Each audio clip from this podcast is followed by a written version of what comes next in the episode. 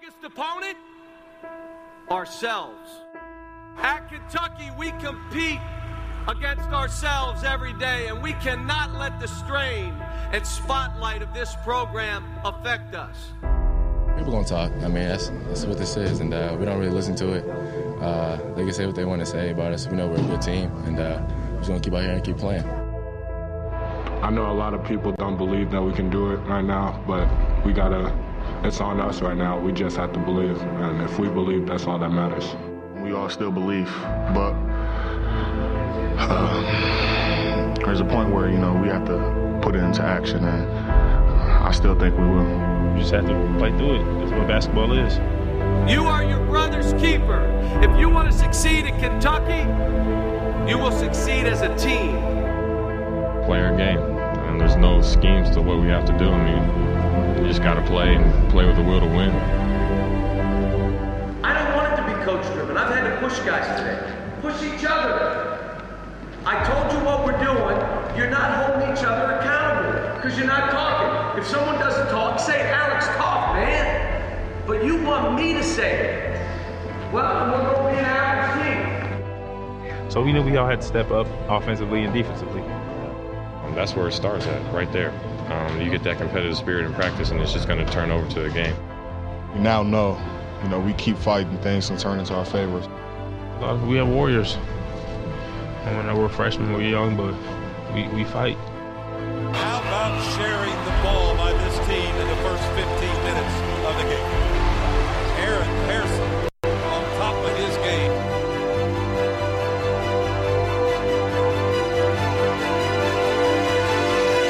We are a different team. We're more together. We got more energy. We got more of a sense of purpose. We got more of a will to win. We're totally different. They're going to see that. That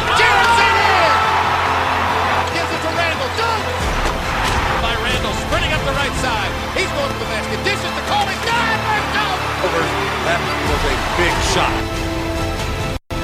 Jump hook, blocked by Cauley-Stein. Into the paint, knocked away by Cauley-Stein. Loose on the floor, Randle dives, comes up with it. Bounce pass left, back to Young, dunk. He gave it up to Andrew Harrison, who gave it right back. Randle presses it away from Yaguess, pick and roll shots, blocked by Randle. A lob and a dunk. Over to Young, a three, dunk. He dishes to Johnson, puts it up and in. This team right now is sharing the ball very well. Kentucky to within one. Shot blocked by Cauley-Stein. He runs it down and saves it into Young. Big fella Groman with the right elbow.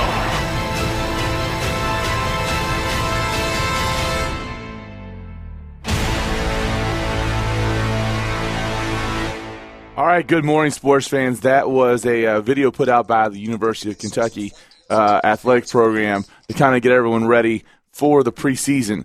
And it was actually released post-SEC tournament.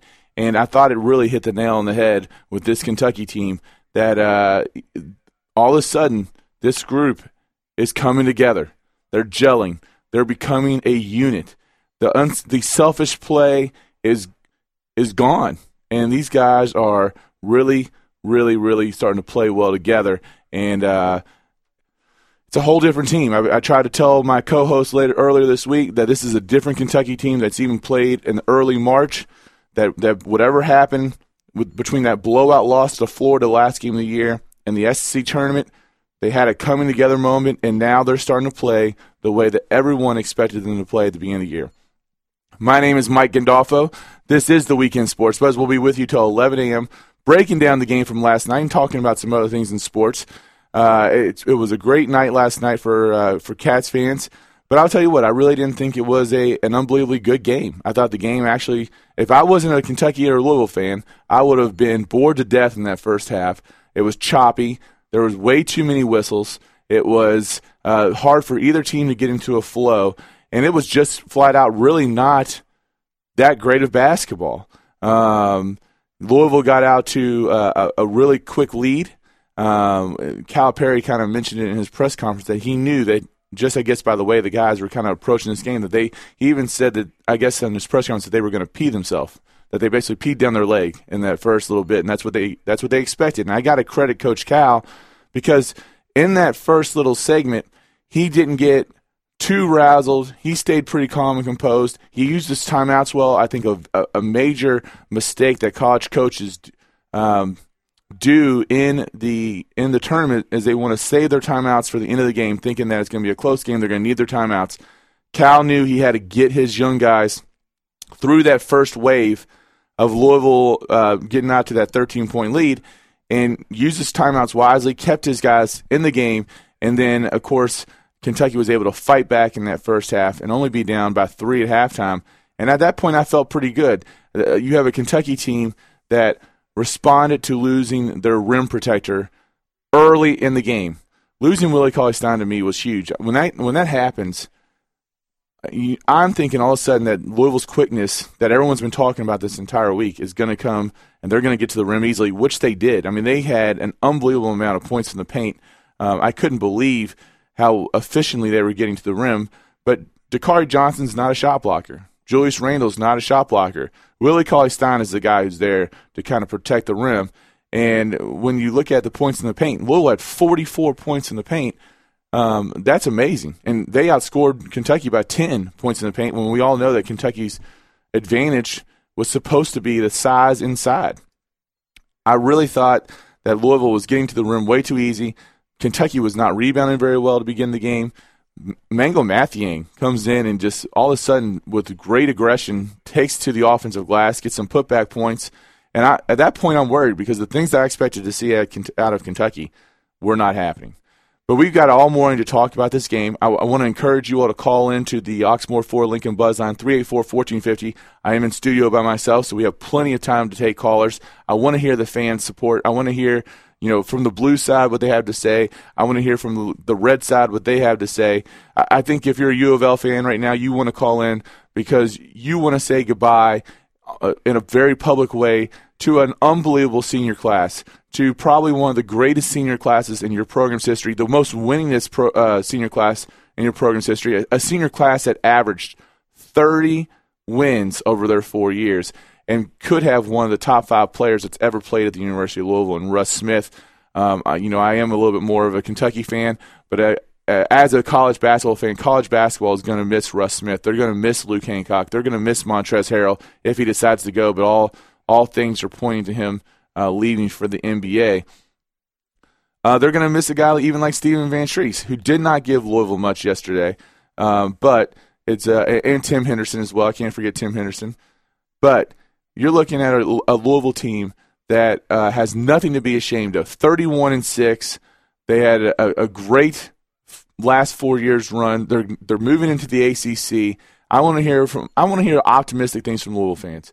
The one thing I don't want to hear from Louisville fans, and it's one thing that I guess I'm kind of sick and tired of hearing from Louisville fans, is it doesn't seem like any time that Kentucky wins, that Kentucky actually wins. It always seems to me like Louisville beat themselves. So I'd like to see a little credit towards these Kentucky kids that grew up, because if you ask me which team had the most experience at the end, I got to go the young guys played with a whole lot more composure than the older guys. We have a caller on the line, so we're going to go straight now to the Oxmoor 4 Lincoln Buzz Line. Mark is on the line. Mark, how's it going? You there? Yeah. All right. Sorry. What do you got for us? Hey, well, I'm just curious. With Willie Cauley-Stein going out early, and of course he's one of the leading shot blockers in the nation, I believe, and Louisville's ability to get inside so much after he went out, it's kind of curious why Pitino would just dismiss Cauley-Stein as being a difference maker in the post-game conference when they compared him to kind of like Louisville when Ware went down. And I thought that was kind of bizarre that Pitino didn't want to admit that one of the better players, defensive players went out of the game early, but yet that didn't affect the game. And also, speaking of Ware, I believe the TV announcer said that Kevin Ware didn't even make the trip. Do you know any reason why he wouldn't make the trip with the team? I actually feel, from my sources, of something, Kevin Ware hasn't even been to practice the last couple of months. And why would he not show up for the game though? It's the NCAA tournament that he had such a they made such a big ordeal about it, the whole national media. Why would he not travel with the team? One of the things that you can only dress so many kids. So for example, Kentucky's walk-on Todd Lanter can't even dress for these games. Now he's going to the games, but he's got to go and sit in a seat like everyone else. And so that might have something to do with it as well. And this would be purely speculation, but he has not been to practice. He has not been involved in team activities. He's tweeting, which is a number one, which is a big red flag. If anyone knows anything about following Louisville basketball, these guys do not tweet during the regular season. I would be very leery to think that he's even part of the program anymore, and I just don't think they've made it official. That was my suspicion too. Thanks, man. And then you also brought up the point about Rick Pitino kind of dismissing Willie Cauley-Stein at the post game, which I didn't really get either. I was very shocked at Pitino's comments dismissing the impact of Willie Cauley-Stein. Now listen, Willie Cauley-Stein is not this great offensive player. He never comes through, and you know, it's not a guy that Kentucky fans are planning on getting 10 to 15 points out of. We expect to see him rebound and defend. He's the core of that defense. And what you saw from Kentucky last night is they struggled off the ball defensively because really Willie Cauley-Stein is their off-the-ball defense. And the other guys have gotten used to playing that way where they don't really have to play great off-the-ball defense because Willie's there to kind of clean up the mess. And Dakari's not really quick enough to get side-to-side and cover as much real estate. And anyone who's seen Willie Cauley-Stein live, you're out there looking at a floor of first off, Kentucky's full of guys who are supposed to have NBA bodies. But Willie Cauley-Stein's body is completely different than everyone else. I mean, he's so much taller and so much longer, and he's so much quicker. But the thing that concerned me even before Willie Cauley-Stein got hurt is he came out and really didn't even seem into it. He didn't seem into the game. He just, you know, everyone's seen it with Willie where he's just kind of going through the motions until something clicks and he starts playing. It seems like we either have a really good Willie or a soft Willie. And we looked like we were getting ready to have the softer version of Willie last night before he got hurt, which opens up the opportunity for Dakari Johnson to step in and play amazing on the offensive end. And he gave Kentucky exactly what they needed to have. He didn't, he's not the greatest defender, but he is got a lot more offensive skill. And he ends up with 15 points, 6 rebounds, a very solid game. But there, again, Kentucky only has 2 block shots on the entire game. Now, one of them was a huge one by Alex Poythress on Russ Smith at the end. But the shot blocking that Kentucky was used to having was non-existent, and Louisville was getting to the rim with ease. And when that was going on, I had major concerns. I was really worried that this game was going to go the way that other people thought, that the 10-point swing towards Louisville, because to me, Willie Cauley-Stein was the key to Kentucky being able to play effective defensively. That and the length of the guards. But, of course, Kentucky prevailed. They showed great composure at the end, and they ended up winning this game 74-69. I was a little bit off. My prediction for the game throughout the week was 72-68, so that's not too bad. You know, I was pretty impressed with that. 72-68 and 74-69, not too much different. Of course, I was always harping this week on if Kentucky was going to win, it's because the Twins were going to have to play awesome, which they did.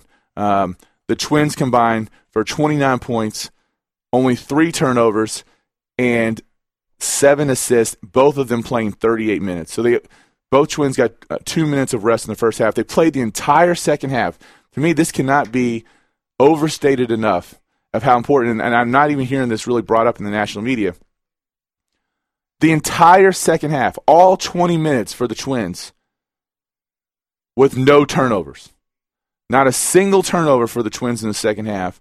They came to play, and I'm sitting here and I watch Andrew take that hard fall on his elbow right before the media timeout, and he's going off the floor, wincing, possibly even crying in pain, and waves off the trainer in the huddle. He's going to play this game, comes back in, hits the 2 free throws. The toughness from the pouty Twins that we had at the beginning of the year to where we have these composed Twins that are making big shots, that are giving the team what they need when they need it, that are not just putting their head down and driving to the rim, but actually pulling up and making good shots or making great finishes at the rim. These are the Twins we expected to see, and part of me wonders that they're not going to be able to take this NCAA tournament run and play themselves back into the first round.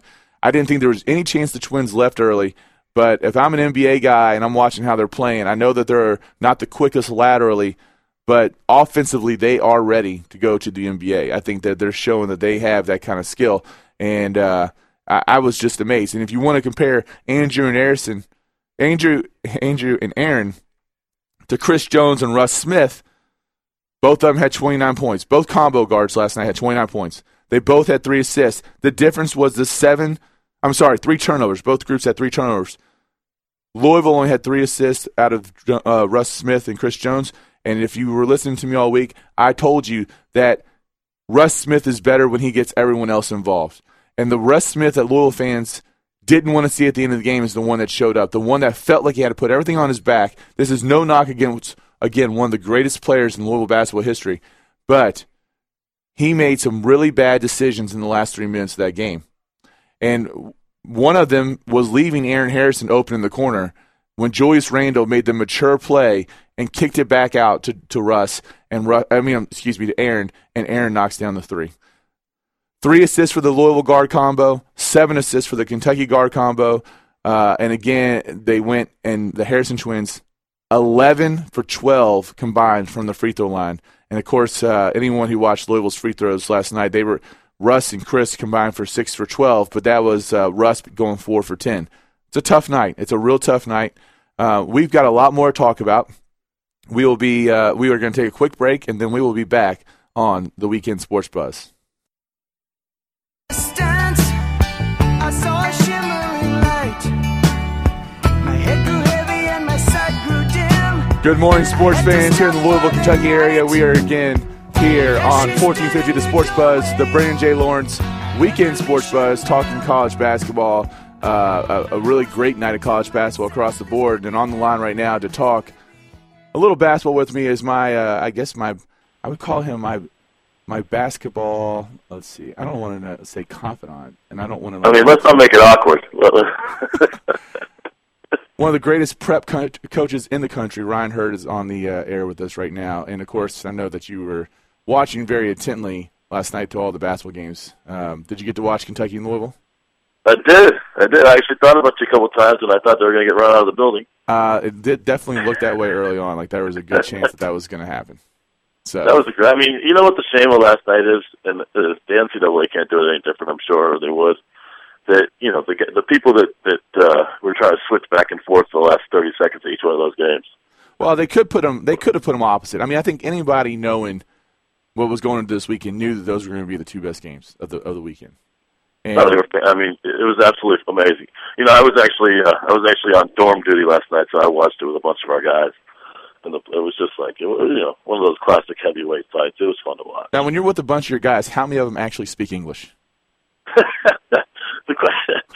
You mean the ones from America? Which is like, what, 2? Yeah, exactly.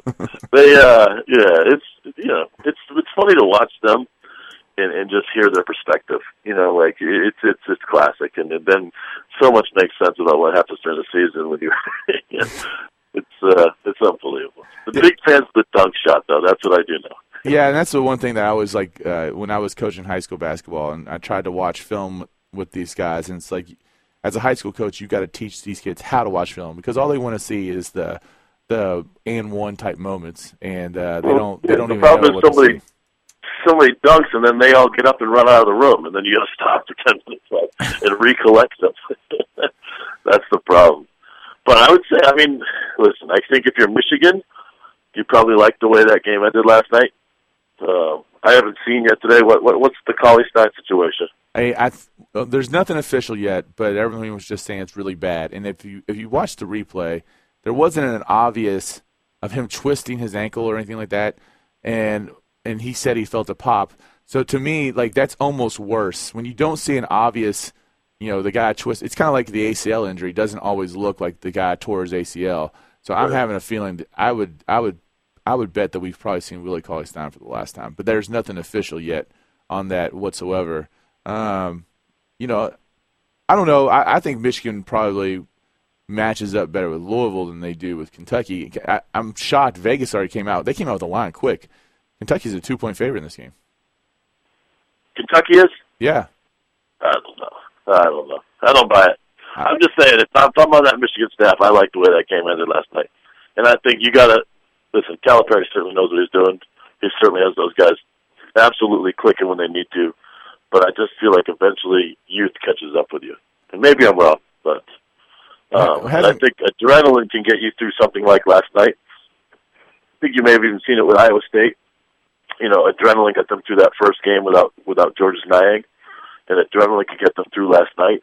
I just feel like that's a pretty big void to fill. I think that the people in this area, because, you know, Iowa State's not, like, covered as heavily as, of course, like the ACC, the SEC, the AAC is around here. Even the big just the Big 12 is just not as covered around here. But you know, obviously Niang went to Tilton, so you were very familiar with him.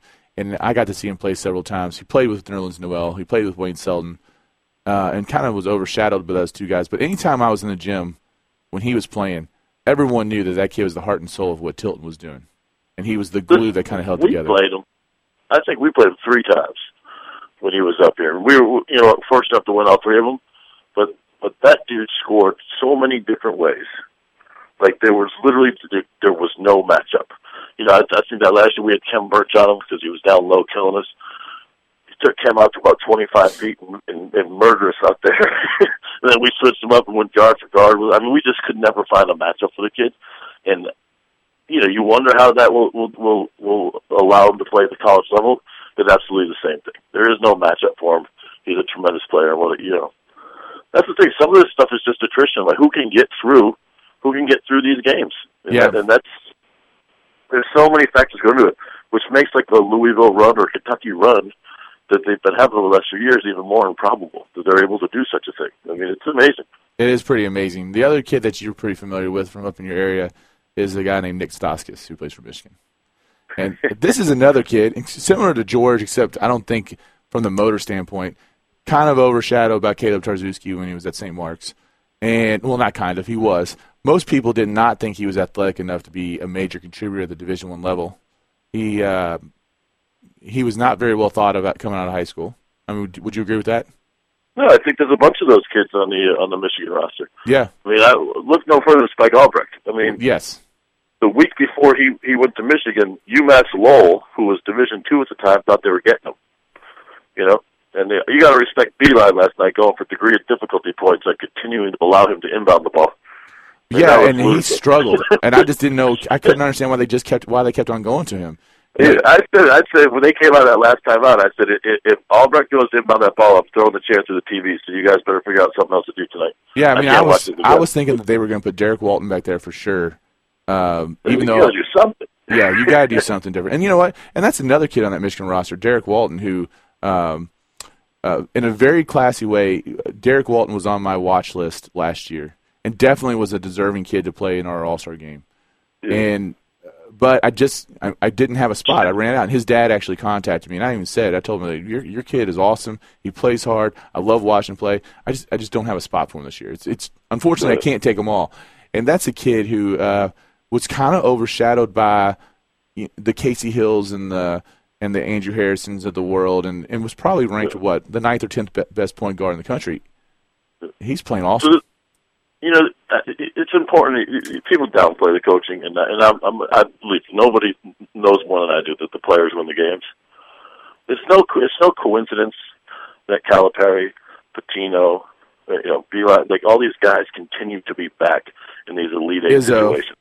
It's not an accident. They understand more than anything. They understand how to prepare their team this time of year. Yeah, when you look at these, give them the confidence. When you look at these coaches, you got Archie Miller and Sean Miller. Obviously know what they're doing. Billy Donovan, who's won a couple titles, you know. Calipari, Pitino, Izzo, Beeline. I mean, it's there's a reason they're there. So now I'll say this, and I don't want to, I don't put anybody on blast, but you know, we had 3 kids on that St. Louis team while they were making a run, you know, and very talented kids, overachieving, you know. And I was down in Orlando, and they're practicing for 2+ hours. And I'm saying to myself, this can't be real. Like you, at this point, you're telling me that you just don't want to win. and so I think a big piece of it is just the ability to manage what you have. And I think it was, you know, like Chuck Daly said, you know, a coach has to have the confidence to put everything he needs in 45 minutes in March. That's it. You need to be on the court 45 minutes to an hour. And you have to, at some point, you have to realize the return is in their legs. You know, what can you do mentally? What can you do to make sure that their legs are fresh so you can go play the game? And I think what you see now this time of year is game management really, really showing through. Well, and I think you saw that especially with, you know, Cal with this group not doing everything he's done in the past. He's had to do everything possible with these kids to try to get them to come together and gel. And they finally have done it. You know, I don't think Cal gets nearly enough credit for what he does. But the guy's probably doing it the best out of right now of anybody is Bo Ryan at Wisconsin. I mean, he knows where his advantages are, and they're taking it. Then they're executing. You know, Sam Dekker was pretty good. Sam Dekker was a pretty good selection on your part back in the day. Man, I just never forget. I went and saw the first time I saw Sam. I was going to recruit Shabazz because I thought we could have possibly had a chance with him. And it was close, actually, I think, at the end. And Sam Dekker took that game over for the Wisconsin Playground Warriors, who had a coach who was, like, straight out of the military and just yelling the entire time. It was awesome. You just wanted to watch the coach the entire time. I ran up to Sam Dekker after that game, and they won. They beat. And I said, you're getting the first invitation to the Derby Classic. And that kid is as athletic. He's as underrated as a college basketball player as there is out there. He's got everything you possibly need. He's skilled. He can shoot it. He can take it to the rack. I just, I love that kid. I mean, I think he's going to do great. You know, he's going to do fantastic in those GM meetings. Like, anybody who doesn't think he's a pro is out of their mind. Oh, they're nuts. But he's just going to be fantastic. But so now you look at a guy like Cal. So, like Joe Torre. When Joe Torre had the Yankees or Phil Jackson with those Bulls teams, oh, anybody can win with talent. Well, that's not true. You know, like, that's just not true. When you look at a guy like Calipari and what he's done consistently with freshmen, it's unbelievable. And if you don't think it is, ask Coach Krzyzewski. You know, he took a chance on those guys that are, you know, those guys are going to be 1 or 2 year kids, and it just doesn't work. And that's some of that is understanding your coaching style. And I think he got outside of his comfort box because he wanted to get a big name there. I mean, he's a guy. Coach Krzyzewski's a guy. Bo Ryan's a guy. They want four-year guys. Pitino's a guy. Pitino wants four-year guys. Izzo wants four-year guys. Yeah, they want four-year guys that are system guys that they can really just they can just develop and then lead their younger guys. And so when you look at a guy like Calipari who can do it and consistently win with new faces every year, I mean, really what he is a glorified prep school coach. Without a doubt. You're exactly right. He's doing what we're doing, but he's doing it on a big stage against a guy. You know, it's not a level playing field for him, and he has the best players. But the reality is, he's going up. He's sending 18-year-olds up against 22 and 23-year-olds every night, and he's winning. That's impressive. And then you go to the game last night, and if you watched the last 3 minutes, and if you didn't know anything about those teams, and I asked you which team had all the freshmen and which team had all the seniors, and which one played with more composure, it was Kentucky. Absolutely. Think about how many balls in the first half. How many balls those Kentucky kids—they were going off the hands. It was a double catch. You know, it was bobbled play, and then to see that level of comfort in those last 3 minutes and know they were going to keep making plays. I mean, that thing was a wrap. That was a wrap, and I'm sure Pitino figured that out in a hurry. Yep. Well, hey, we're going to actually have to head to a break, so I'm going to let you go. I appreciate you coming on this morning on kind of short notice, but no problem, man. I appreciate it. I love it. I'll talk to you soon. We'll talk to you soon. All right, that was Ryan Hurd, and we are going to take a quick break. We'll be right back on the Weekend Sports Buzz.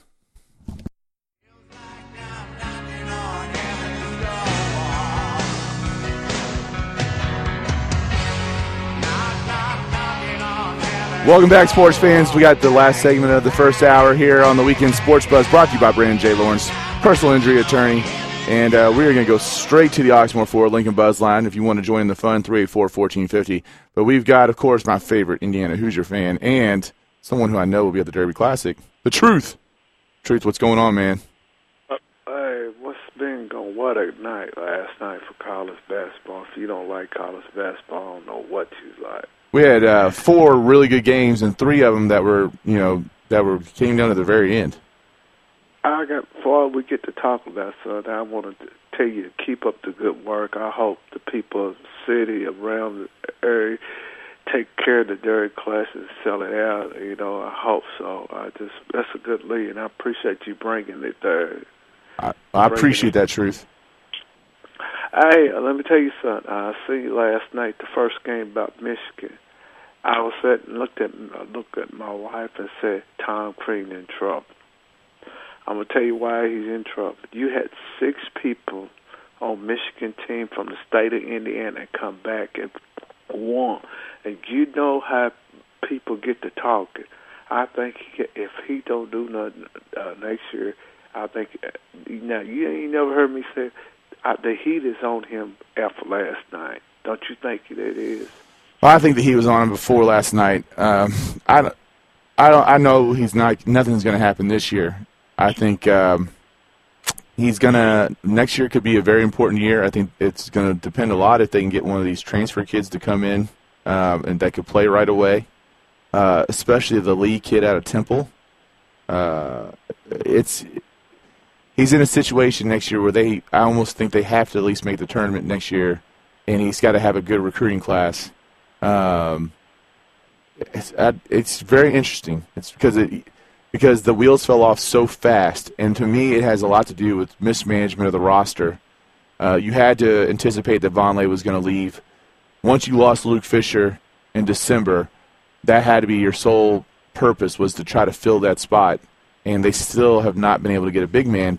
And so now you've got to hope that you get one of these transfers, or that it's basically going to be Hanna Pereira and Devin Davis.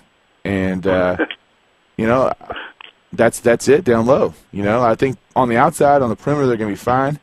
I don't think even though none of the guys who left the program earlier this week were a big surprise, I don't think losing five guys like that in 24 hours was a good PR thing for Tom Crean.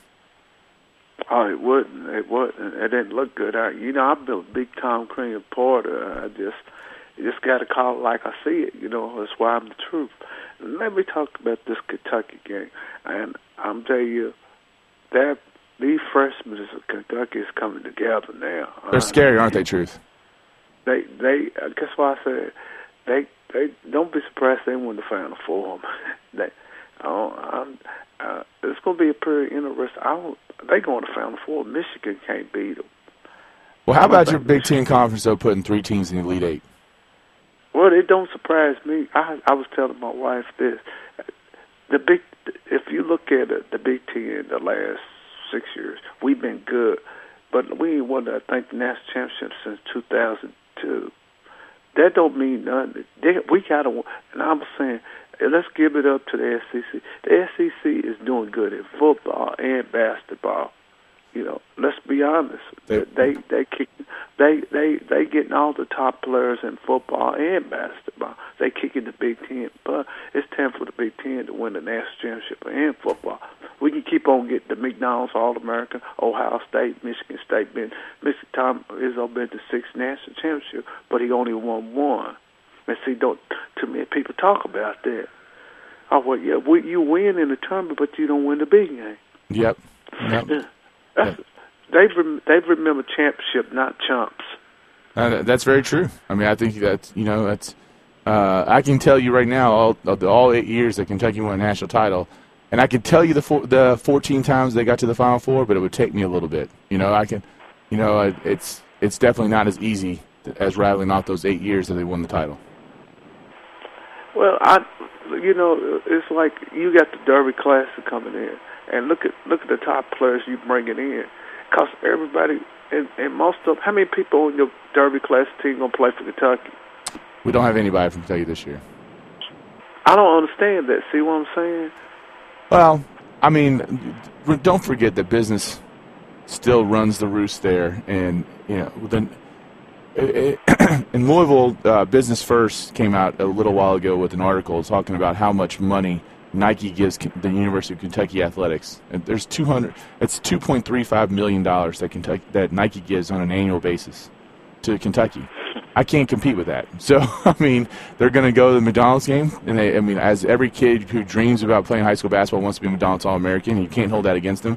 And then it's going to come down to, do you want to choose, Michael Jordan and Nike, who's got your shoe contract, or or us, and it's a tough thing to overcome. I mean, but it's not about the fans at that point. It's a business decision. Maybe I hit the lottery and get my own shoe team that's responsible of the Derby. Some Classic. Air Truce. I wear some Air Truce. I put those on. All right. With a big red bone on it. I like it. Yeah, okay, you have a blessed week, and we'll be getting ready for Derby Classic, and I hope Kentucky gets knocked out Sunday. Oh, man. Thanks, Truth. All right, we're going to go keep on the Oxmoor Ford Lincoln Buzz on to my favorite Kentucky fan from the state of New Jersey, Lou. Lou, are you there? Hey, how you doing, Mike? Tell me what it was like being up in New Jersey watching this game last night. Were you going crazy in that first half? Well, I found the secret.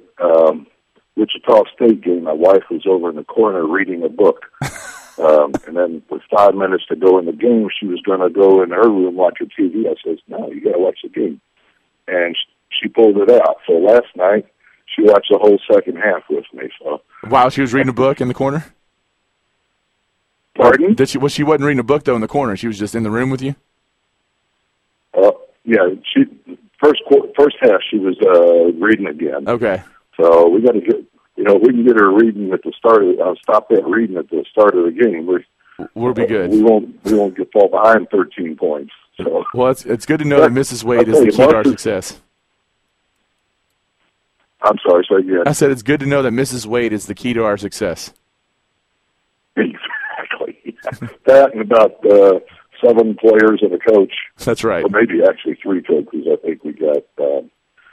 This March is the second best time of the year, right behind, or it's the first best time of the year. Number 2 is Martin Luther King weekend, isn't it? Oh, yes, up at that Hoop Hall Classic in Springfield. We always have a good time up there, and it's one of the greatest events out there.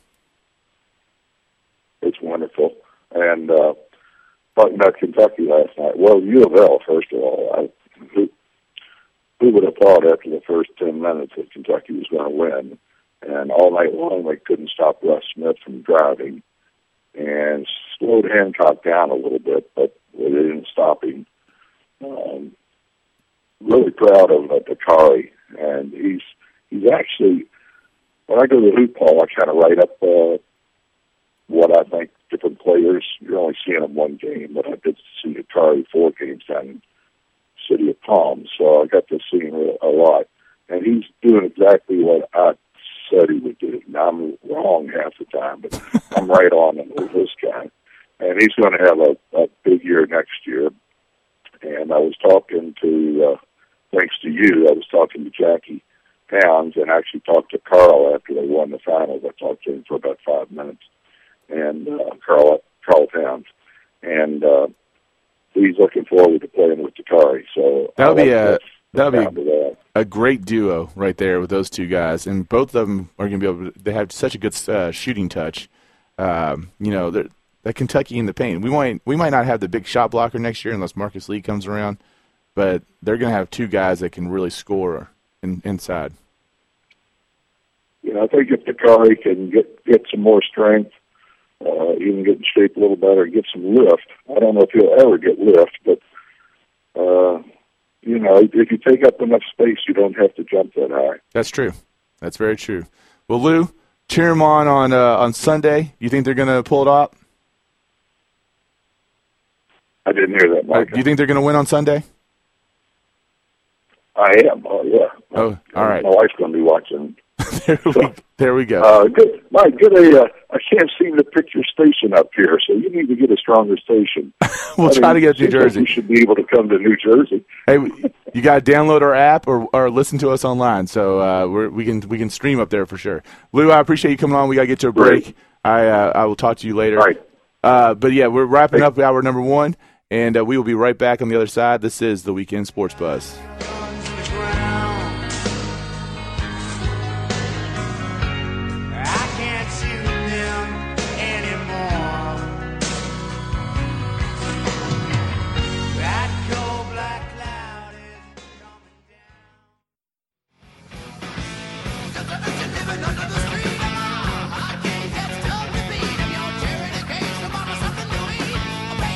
All right, sports fans, welcome back to hour 2 of the Weekend Sports Buzz. This is Mike Gandolfo, joining here from the 1450 WXVW studios, where you can get your 1450 WXVW golf cart by visiting our website. It will give you great deals on golf courses throughout our area. It's definitely a great value. Awesome Father's Day present, Easter present, whatever you do, make sure you get out and get that golf cart.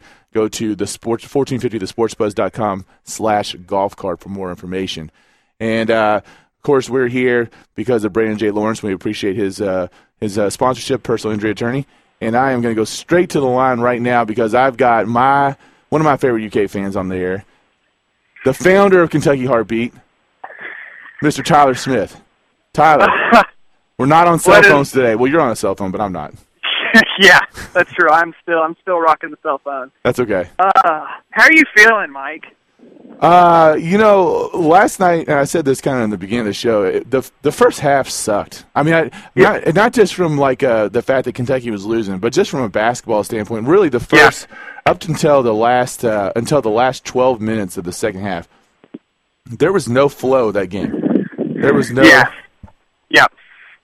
No, you're exactly right. You go from probably one of the best officiated games in the Kentucky-Wichita State game to, in my opinion, one of the worst officiated games on both sides. Just inconsistent calls last night. They wouldn't let them play at all. And on one side, there'd be a hand check foul, and the other guys would get mauled. It was awful to watch. I mean, it was hard for them to go more than two possessions without a whistle. I mean, it was just, oh my gosh, the flow of that game. I said earlier, if I wasn't a fan of one of these two teams, I would have turned it off. I mean, it was brutal. And so everyone, you know, talking about how it was this great game. It was a good finish, but it wasn't even a great finish. I mean, it was a good, just from the storyline, I guess, that these Kentucky freshmen were down 7. James Young fouls out. Alex Poythress comes in to replace him, gets a dunk, a block, and then ends up getting the and one to tie the game. And from my standpoint, the one thing I don't want to hear from Louisville fans is you can go along with this for sure. I don't think Kentucky's actually beaten Louisville since Rex Chapman went to Freedom Hall and like dropped 28 on them or whatever it was. Because every time that comes up, it always seems to me like Louisville beat themselves. Kentucky didn't win. Oh yeah, I'm tired of hearing that stuff. No, you're exactly right. Kentucky was down 7 with 4:26 to go. Luke Hancock hits what I thought was a dagger 3. Oh. He and Russ were just hitting clutch threes after clutch threes with that 7 to 4 minute mark in the second half. And then, as you said, in my opinion, the player of the game was Alex Poythress. Comes in and completely sets the tone for the Wildcats. Gets a monster dunk. Then shuts down Luke Hancock, gets that block, and that ball rolls off of his head out of bounds, and then comes back and gets the and one. Just set the tone for the team. It's huge 2-minute stretch that he had when he came in. And I don't want to hear any more about, you know, that they've got all this experience, because obviously now this experience is gone for them. But I'm not, and that's not to be mean. I mean, that's total credit to them. But the team that played with the most composure and looked like they had the most experience was the Kentucky Wildcats at the end of the game. Russ Smith made four brutal mistakes in that last 4-minute stretch that, you know, where he just tried to put the team on his back and do it. And as much as I love Russ and how great I think he is, that's not him. He's not that clutch go-to player at the end. I mean, he never really has been. Even against that Memphis when he hit the last second shot to win, that was really Terry Rozier's play. Mm. Well, I think what the storyline that it's probably going to get played. I haven't read really any national media articles yet, but the fact that everybody's going to come back 3 weeks later and say, "Oh, talent really does work. The one and done system does work." I've been saying this all year, and so have you, Mike. I want talent on my team at the end of the at the end of the game. If you could have experience, though Harrison's down the stretch yesterday, the second half, 0 turnovers. They made adjustments. They made the big plays. They hit the big threes. And then Louisville's senior experienced national title team could not hit a bucket or make a play in the last 4 minutes when they needed it. And then I'm taking talent. And then, you know, I also said yesterday that to me the big thing was second chance points versus points off turnovers. And we had a +8 on second chance points, and they were +6 on points off turnovers. So I just you know, the fact that we really took care of the basketball, that Kentucky did such a good job. Those Harrison twins playing the way they did in the second half. Even when Andrew goes down and he hits his elbow, and he may have been crying. You think he was crying? No, I don't think he was crying, but he was wincing hard because he took a fall on that elbow that has obviously been hurting him since the Kansas State game. And then he doesn't even have the trainer come over and talk to him. Yeah. And he goes out and hits those two free throws after that timeout. Yep. I mean, that was like, holy shit, this kid's got guts. And I did I just say that in the air? I think hopefully I got dumped. But anyway, I was just amazed. I thought that those twins just played unbelievable, and they got it done for Kentucky when they needed it. And they're kind of being overlooked a little bit as how important they were to that ball game. But you would have said that Louisville had the guard advantage. I'll take the way the Twins played last night over how Louisville's guards played. Oh, yeah. And I think an interesting point that needs to be talked about are U of L guys that I love chatting with. Rashawn and Hazen last night said the key to the game was going to be Louisville's defense down the stretch. Who played the defense down the stretch, Mike? I would have to say it was the Wildcats. Absolutely. They just flustered, frustrated, just any word that you can think of, the Cards last night. I mean, there's a photo that UK Athletics tweeted last night that I thought was brilliant. You've got James Young and Andrew Harrison going and giving each other a chest bump, and Luke Hancock's just looking in just disbelief like, oh, my gosh, these guys were what people were talking about. And, of course, the other thing that Rashawn brought up last night is the fact that, and Hayden brought this up, too, that, Florida was up by 16 on Kentucky and they just quit. So I guess that's what happened to Louisville. They were up by 13 the first half, thought they had, and they just quit. Yeah, I mean, that's what senior experienced teams with national title rings do. Right. When you're up 13, you let the team come back and beat you. Yeah. But speaking, though, of, just to give Russ Smith credit, did you hear that last night he actually went into the Kentucky locker room to congratulate those guys? That's such a classy move. And I love Russ Smith. Let me be the first as a UK media guy. I got to meet him earlier this year just before, actually during the UK women's, U of L women's game. Just one of the classiest players I've ever met. Just spoke, yes, sir, no, sir.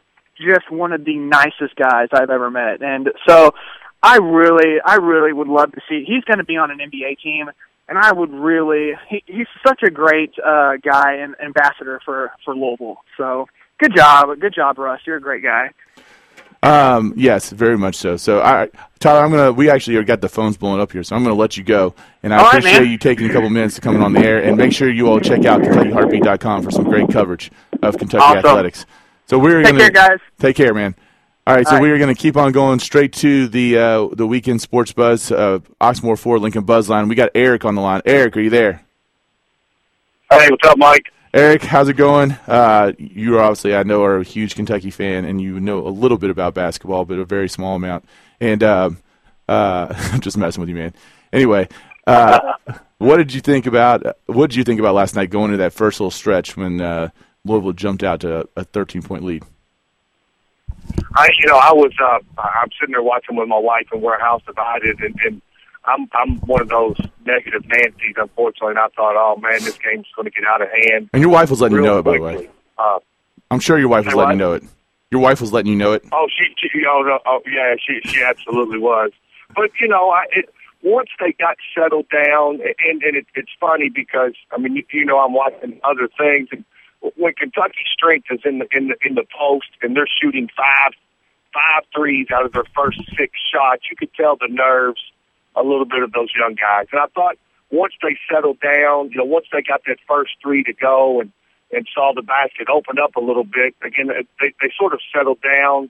And it was nice to watch the flow of the game after that. And I heard you talking a little bit ago that it was kind of hard to watch. Look, you know as well as I do, referees at this point are just almost trying to be on TV more than they should be.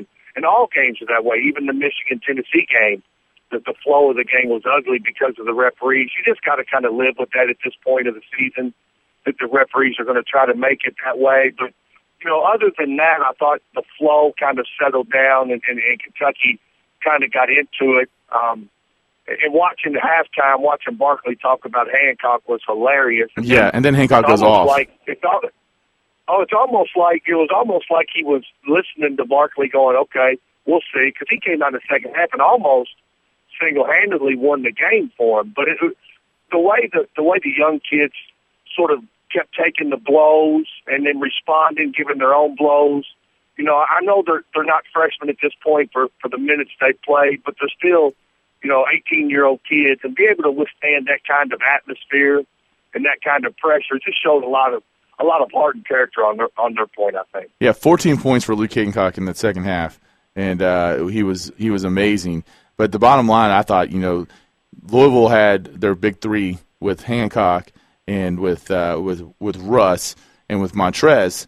Getting, they all had pretty good games. They all scored fairly. Russ had 23, Montrez had 15, Luke ended up with 19. They only got 12 points outside of those three guys. They had no one else on that team that was able to step up, including Chris Jones. And I told Louisville fans early in the week that if they were going to win, they were going to need a big game out of Terry Rozier. When they came out of the game, that Terry was going to be able to kind of maintain some of what Russ and Chris Jones did. And they were going to need Steven Van Treese to be Josh Harrelson from a couple years ago. Van Treese didn't even belong out there last night.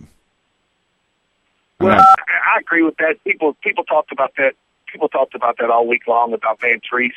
Listen, if you're going to put your eggs in the basket of Van Treese, I think what's going to happen last night happens. I'll be honest with you. He's got to give role player. He's got to give you something, though. I mean, he didn't even take a shot. What is he given in 4 years? What is he given U of L? And I just don't think you can expect that. And listen, I agree with you. Somebody else besides those three had to step up and give him something. I thought it would have been Rozier, the way he's been playing the past 3 weeks of the season. I really thought it would have been him. But I just don't think you can expect Van Treese to come in and give you anything. And to me, I think one of the big keys of the game is this, Willie Cauley-Stein goes down, and then all of a sudden, Dakari Johnson was amazing. One of the best post players in the country. 7 for 10 from the field. Out of nowhere, he was just a man among boys down there. And it's just, I don't know, it just kind of shows the credit, I think, to Cal, seeing that in these kids, for them to be able to do that. I watched Dakari play in high school at Mount Verde, and I wasn't sold on him, but the progress he's made throughout the year has been fantastic, and I think it showed a lot last night. And I agree with you. It's hard to win 3 on 5, and that's basically what it boiled down to last night, because they got no help. Those three from U of L, unfortunately, got no help whatsoever. And again, I'm a UK fan. Don't get me wrong, but don't be well enough. I'm a basketball fan, and Russ is one of the best players ever to come through U of L, and it's just sad to see somebody like him and Luke Hancock not get a lot of help going down the end like they did. So. Well, I appreciate you coming on, Eric. We're going to let you go, and I'm going to keep this train going. We're going to go straight again. See you later, Eric. We're going to go straight again to the Oshma 4-Linga Buzzline. We got Tyler on the line. Tyler, are you there? Hey, Mike, what's going on? Tyler, what's going on? I know you were loving last night. I stayed up. It was a great night. I was kind of nervous for the first 10 minutes or so, as I guess most of the Big Blue Nation was. But if you look back at the entire course of the season, I would say that it was not a surprise. Most of the games, the team went down maybe 7 to 10 points early, and then it turned into a final 10 minutes of the first half where they would come back, and then that second half team. It was it was their second half team all season. So myself, I was not scared. I was just hoping that they wouldn't allow it to turn into a beatdown. Even when Willie Cauley-Stein goes down, you weren't a little nervous? Oh no, I was definitely nervous when Willie Cauley-Stein went down. But you also got to realize the height of Louisville. They don't have any. They didn't have any, considering their season's over now. That was Steven Van Treese and Montrezl Harrell down top in the low with Kentucky's Alex Poythress, Julius Randle, and Dakari Johnson. No, I really wasn't worried about the size of Kentucky. But yeah, I would have loved to have Willie Cauley-Stein. But I just wanted to say to you, Mike, how about Coach Calipari and the adjustments and the work he did in game play last night to allow this team to fight back into it? Yeah, I agree. I think Kentucky staying in there and just keeping it close is a work by Calipari, just constantly being in there. You all can do this. You can do this. Keeping him kind of just dragging along. When those guys go in and he's got to get big minutes out of Dominique Hawkins. Now, Dominique Hawkins didn't do anything stat line-wise, but he still is a great defender, and he goes out there and after not playing a lot and has to give him 15 minutes last night and kind of – you can't have this big drop-off, I guess, when he goes in there, which didn't really happen. He didn't turn the ball over. He didn't shoot, but he also didn't turn the ball over, so it didn't really hurt him. He had 3 fouls, but they were all fouls that you almost had to have in order to maintain. He was either going to foul or let the guy score on him. So I thought I would totally agree, Mike. If it wasn't for Dominique, I don't know if UK would have won that game. He could, like you said, he hasn't played hardly any lead into the tournament, through the tournament, much as through Southeastern Conference play. But last night, you know, he can match up to the size of Chris Jones and Russ Smith. And if it wasn't for him, I really don't think Kentucky would have won that game because his defensive presence really was there, really was shown. He was physical, which was needed. Those fouls will not any fouls that would hurt Kentucky in the long run, obviously. But I also want to give a big shout-out to our man Alex Poythress. Yeah, how about Alex Poythress' final 6-7 minutes, Mike? Would we have won without him? Well, the thing that was impressive about that is that Alex was not very good the first 24 minutes or 34 minutes of the game, and that last 6 minutes when he comes in and gets his chance, and the team needs him to rise up to take James Young's spot, he does it. And, you know, and the funny thing about that is that Alex was not Cal's first go-to guy. He went to Dominique first, and they knew they needed some offense out there, and finally they put Poythress in there, who's shown that he can play a pretty good three-man, and I think that's really important for his NBA draft stock. And you know, it was pretty awesome. He was pretty awesome. Oh yeah, I think he's going to be a big factor tomorrow. To be honest with you, you know, him and Julius Randle and Dakari now with really probably being out. You know, Michigan, a smaller team, not anything crazy down the line. Though they have Horford, but you know, Randle should be able to handle him. I think it's going to be another game where Poythress should and does need to have a big game for Kentucky to come out and win that game. And you know, bench points. I think we only had 2 off the bench. Yes, granted, Willie Cauley-Stein was out of the game, but I want to see the bench contribute. I mean, even if it's Poythress, he needs, you know, 7 to 10 points. Dominique Hawkins, maybe a couple here and there. I really do think our bench needs to contribute a lot more tomorrow. Well, I'm hoping that they take they take Poythress and he starts tomorrow, and they put him right on Stauskas, and they tell him to not let him even get the shot off. That's kind of what I'm hoping. What's your prediction for tomorrow before I have to go to break? I think that would be a great plan. And I guess, Mike, last thing before I do get off here, you've had a great show so far, all the guests you've got going through here. I just going to say, did you see the fan count? Louisville had 1 ejection versus Kentucky 0 last night. Oh, I did not see that, but that's very interesting. Always coming with the good stats. Who was it? Well, anybody we know? Right around the corner. Was it John Hancock? Cardinal friends. It might have been John Hancock. Very, very outgoing character. There he is. But no, seriously, Mike, I'm excited they won. You know, they get to play tomorrow at 5:00 again. So I'm excited. Louisville fans, maybe next season, but probably not. Go Cats. All right, guys, we're going to take a quick break. We'll be right back on the Oxmoor. I mean, on the Weekend Sports Bus.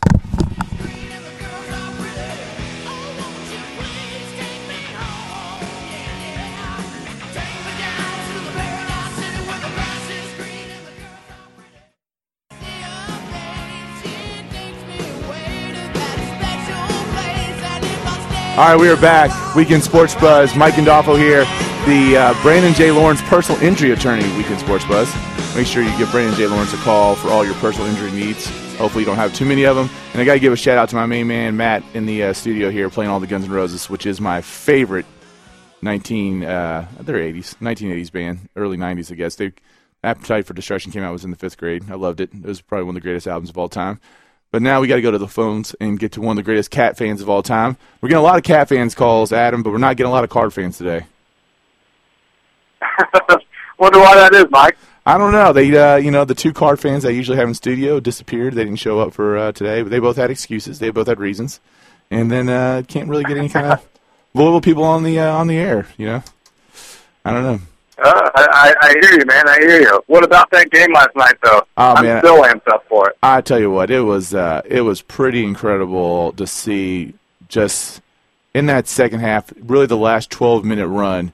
I go back to when James Young caught that alley-oop pass and really got up. Yeah, that was a timeout. They kind of Louisville scored, then we came down and we had set that play up. I think you're right. That definitely, we needed momentum desperately. And that got that down to 2 points, and then Louisville still stretched it out to 7 after that. But it was like, even though it got out to 7, and even though James Young fouled out, I still felt like this team was clicking the way they needed to click, and it was just it was awesome to see them finally get into that flow, and for the Twins to just play with so much composure because, you know, Rick tried to extend them out. I mean, they were starting their offense 32 feet away from the basket, and then they just – Well, you said it, man. Yeah, I mean, no one dislikes Louisville more than I do, but, I mean, hats off to the Louisville Cardinals last night. Seriously, Rick Pitino had a perfect game plan drew up.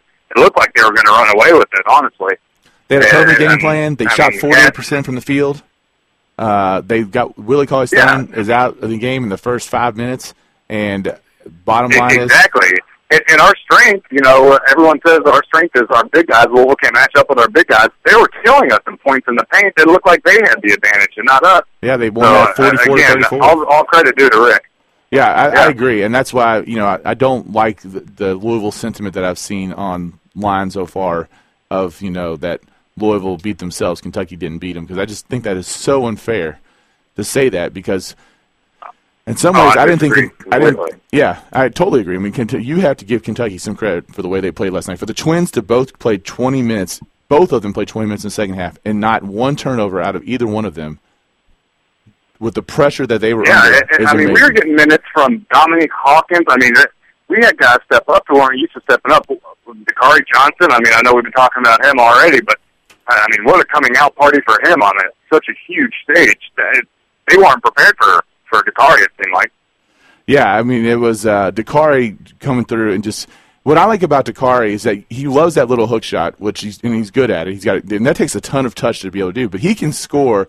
Lots of times freshman big men have about one, maybe two moves that they can consistently score on. He's starting to show that he's got a pretty good repertoire of different moves to score. He is very skilled for big guy. A lot of times big guys, they grow that fast, and their upside is big, but they're not really polished yet. He's really polished. He's got to work on conditioning a little bit, but, I mean, he's way more polished than I expected coming into the season. Yeah, and you know, I think if his defense comes along a little ways, and he's going to have to be big tomorrow. So, I mean, he's going to have to play really big tomorrow, and he's going to have to play a lot, and we're going to have to see how. And Poythress as well.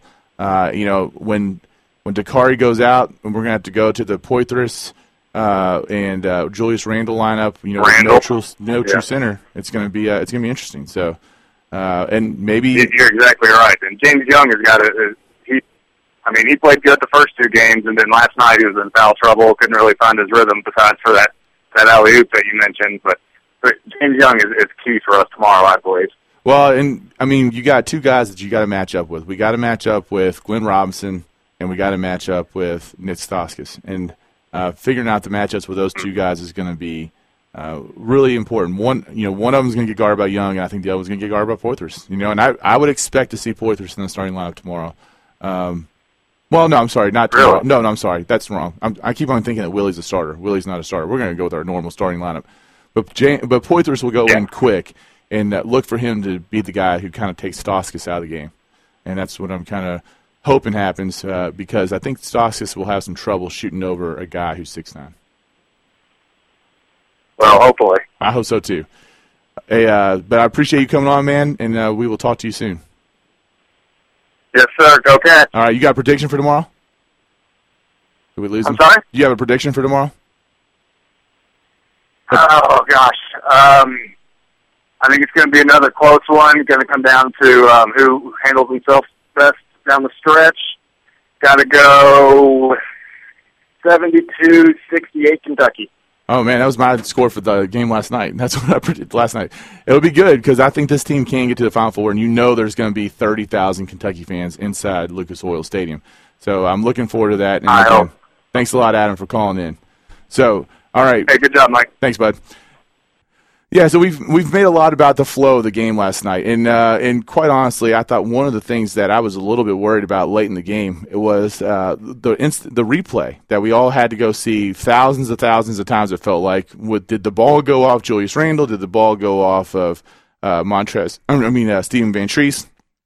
They obviously said it was Louisville's ball, and there's no way you could have told from that with any kind of clarity with those replays whether the ball went off Randle, Van Treese, or even Harrison.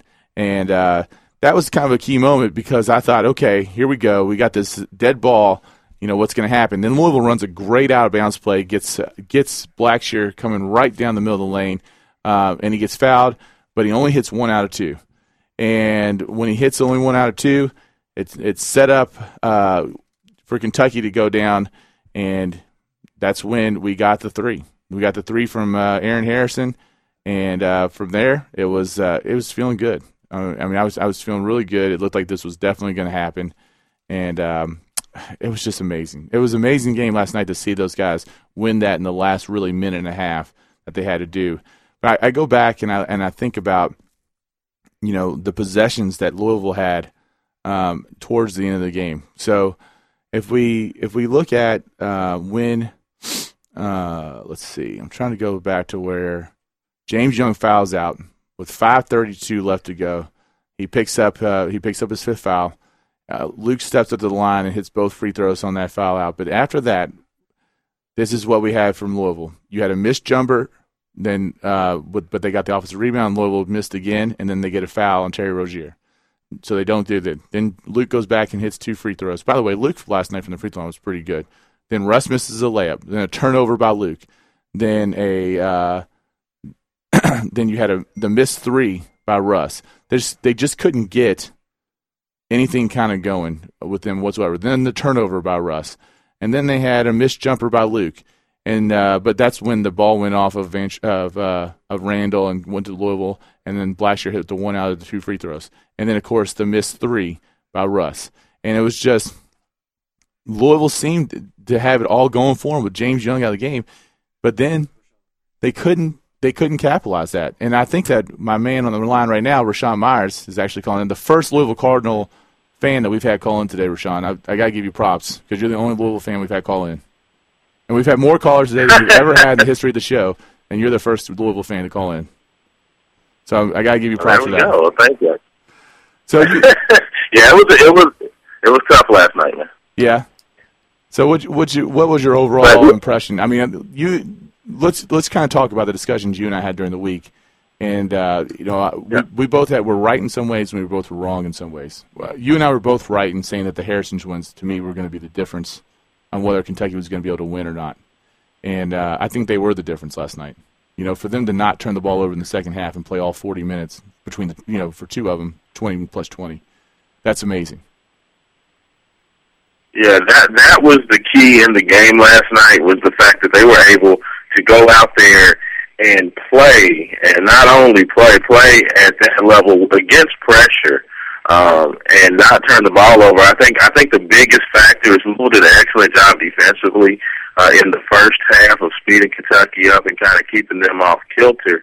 But then in the second half, they missed so many shots and they missed so many opportunities. I don't really think they really took advantage of the fact that I think Kentucky was kind of getting winded, but they weren't executing offensively. I think that was the biggest thing, and it really assisted in UK really being able to never have to go under that crushing pressure, because I think that was probably the biggest deal early on in the game, was that Louisville was making so many shots that they were getting into their pressure every time down the court.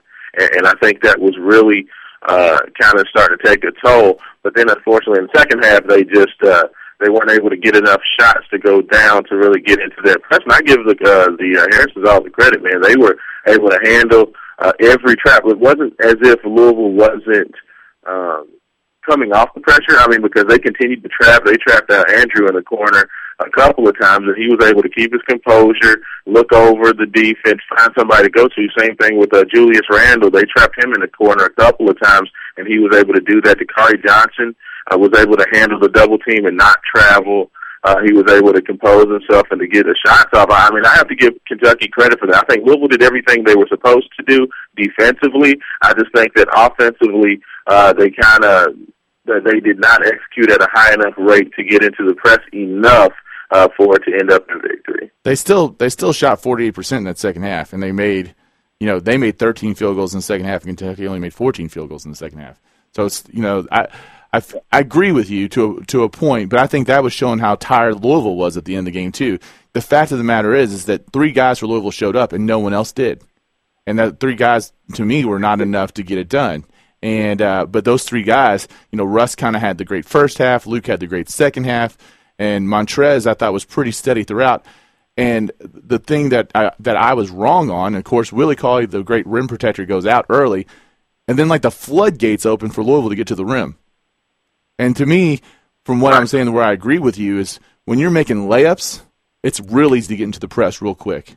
And the layups went away in the second half. They weren't able to get to the rack nearly as easy as they did in the first half. Well, but go ahead. And I think that was part of my issue, is that I don't think there was concerted effort made by Russ especially to attack the basket. I don't know, you know, because to me, when I see Willie Cauley-Stein go out, unless you are wide open for a jump shot, I think that you should attack the basket every time. Because, I mean, Kentucky did not have anybody to offer much resistance. And I just don't think, I don't know, it just seemed like they were just a little out of sorts. I think that, you know, you have the ebb and flow of a game, and you're going to go back and forth. And I think we saw that Luke Hancock getting hurt, getting knocked with a couple of fouls early, kind of hurt the perimeter shooting.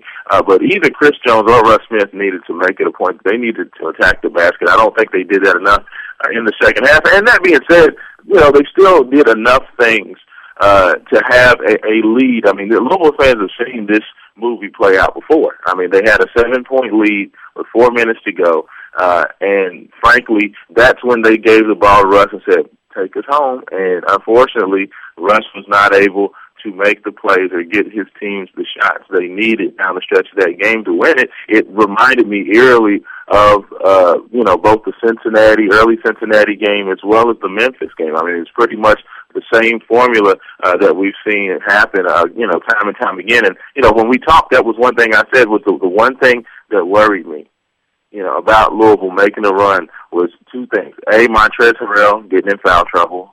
That happened yesterday. And B, having a relapse of not being able to finish and hold on to a lead, and both of those things happened last night. Well, and, you know, again, and I've said this a couple of times, if you didn't know either team, you were just watching the basketball game, and I told you that one team had a bunch of freshmen out there and one team had a bunch of experienced players in the last 4 minutes, you would have said Kentucky was a team with a bunch of experienced players.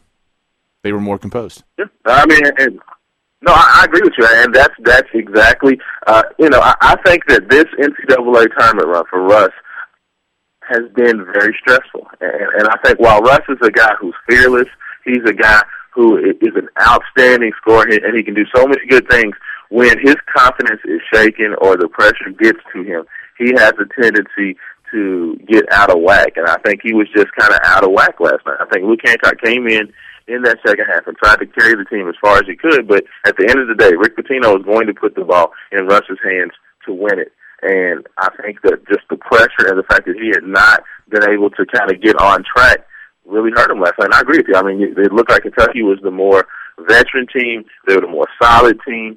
That they took care, they executed, and Louisville just didn't. I mean, at the end of the day, they did not execute. They had everything that they needed to do. They did until that last 4 minutes of the game. All right, I'm due for a break, but I got to ask you this one last question.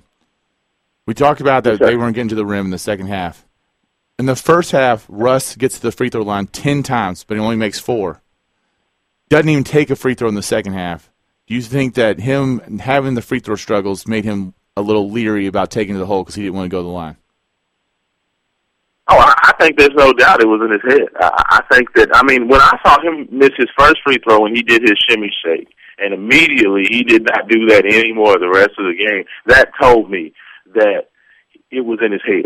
Yep. Because, you don't change your free throw shooting routine because you miss one shot. Right. And Russ, it was a very stressful, pressure-packed game. I totally agree with you. I mean, Russ Smith can get to the basket on anybody. And the fact that he did not attack the basket nearly enough in that second half was tough. I think Chris Jones wanted to, kind of play his role and let Russ lead and not be too overly aggressive. I think he tried to be a bit too passive in my estimation. But, yeah, no, I agree with you. I think it got in his head, and that's unfortunate for Louisville because the opportunity was there for them to attack the paint and, really just turn the screws to get Kentucky into some serious foul trouble, and they didn't do that last night. All right, buddy, I got to go to the break, but I really appreciate you calling in, and Louisville's got nothing to be ashamed of. They had a great year. So I will talk to you later, buddy. Good game, good job, Kentucky, and I'll see you later, Mike. All right. All right, we'll be right back on the Weekend Sports Bus.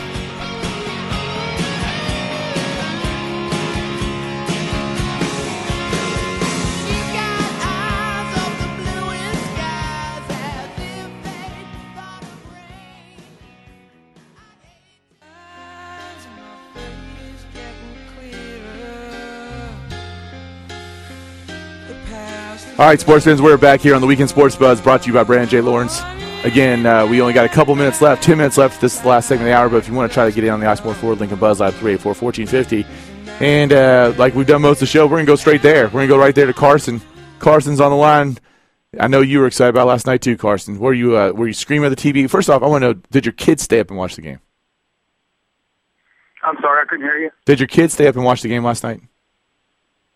Oh, heck no. We put them to bed about 20 minutes before the game started. That way they'd be knocked out, and me and my wife could watch them in peace. We were cuddled up in the blanket. I was in my UK blanket on the love seat, and she was in her UL blanket on the couch, and sat there and watched it and had a nice little game, at least for me. I think, well, we actually let our kids stay up last night, and both of them were so energized that they couldn't go to bed afterwards. So I didn't even get the kids to sleep till like 1:30, 2 o'clock in the morning.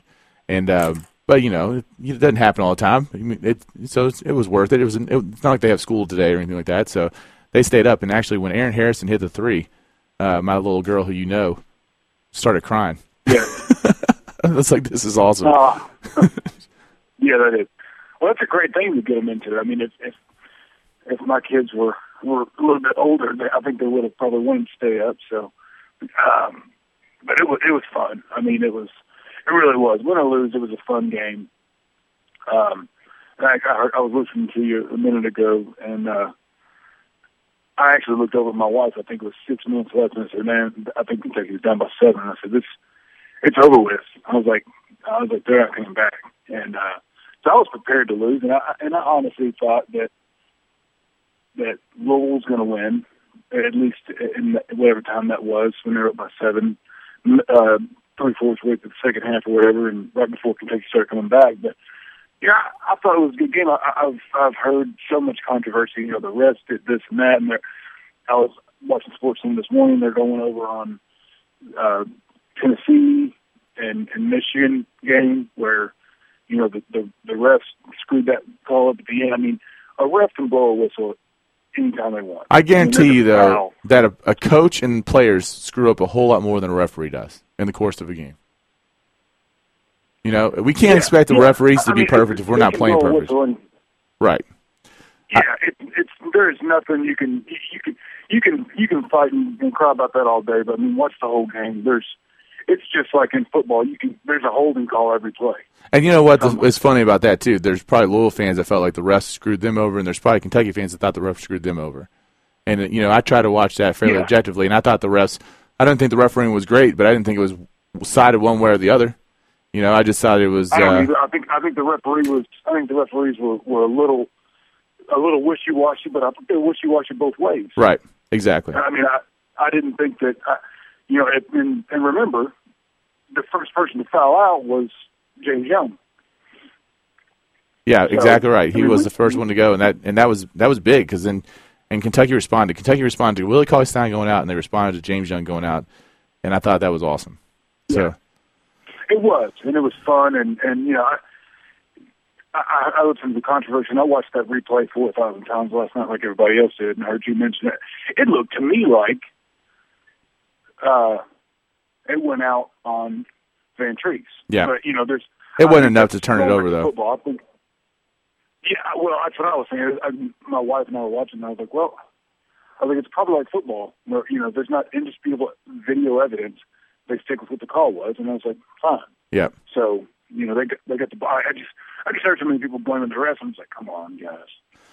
All right, man. Well, it was a good game. I really appreciate you calling in. We got to get on to it because I got to wrap up the show, and I just really appreciate you calling in, and hopefully we can have you back in studio sometime. Yeah, it'd be great, man. It was fun. All right. We'll have fun tomorrow. So good deal, man. All right, thank you. All right, so I just want to remind everyone real quick, it is spring break week here in Louisville, Jefferson County. If you are wanting to play some golf, the 2014 SportsBuzz golf card is out. And for less than $25, you can play some great courses in our area. This year's courses include Chariot Run, Glen Oaks, the Polo Fields, Heritage Hill, Woodhaven, Jeffersonville Elks, and Valley View. This is a great, great deal. Make sure you visit 1450thesportsbuzz.com/golf card for more information. And this is going to be an unbelievable weekend because you got one of my favorite rounds, the Elite Eight's coming up today and tomorrow. You got the Reds are in town to play the Bats today if they don't get rained out. It was pretty messy out there when I came in. It's going to be cold. Not a great day for baseball. Monday is opening day, one of my favorite days of the sports year. I always loved it, especially when opening day used to be in the same day as the national championship game. But, of course, I'm a huge Reds fan, so I'm hoping that the Reds can overcome some of their early injuries that they've already had. With the good news, though, is that Johnny Cueto is going to be starting for the Reds on Monday, opening day. And I believe Homer Bailey's pitching for the Reds tonight against the Bats. So at least those two guys are coming back, and the other guys will come around soon enough. We need to get Latos back. We need to get Chapman back to have a really good run. Very excited about the Reds baseball season. But we also have some exciting basketball action going on today. The University of Kentucky fans are in Indianapolis. I hope you make the short trek up to South Bend and support the women who play Baylor in the Sweet 16 of the NCAA Women's Tournament. And, of course, Kentucky's women and Baylor played earlier this year in Dallas in the Dome before the men and went to 5 overtimes and both scored over 100 points. It's going to be an unbelievable game up in South Bend, and the winner gets to play more than likely Notre Dame, who's probably the only team out there that has a chance of giving UConn any kind of game in the women's bracket. And, of course, here tomorrow, the women's regionals come to the Yum Center, and I think there's tickets still available.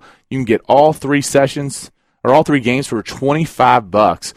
You're going to get to see Tennessee, Louisville, LSU.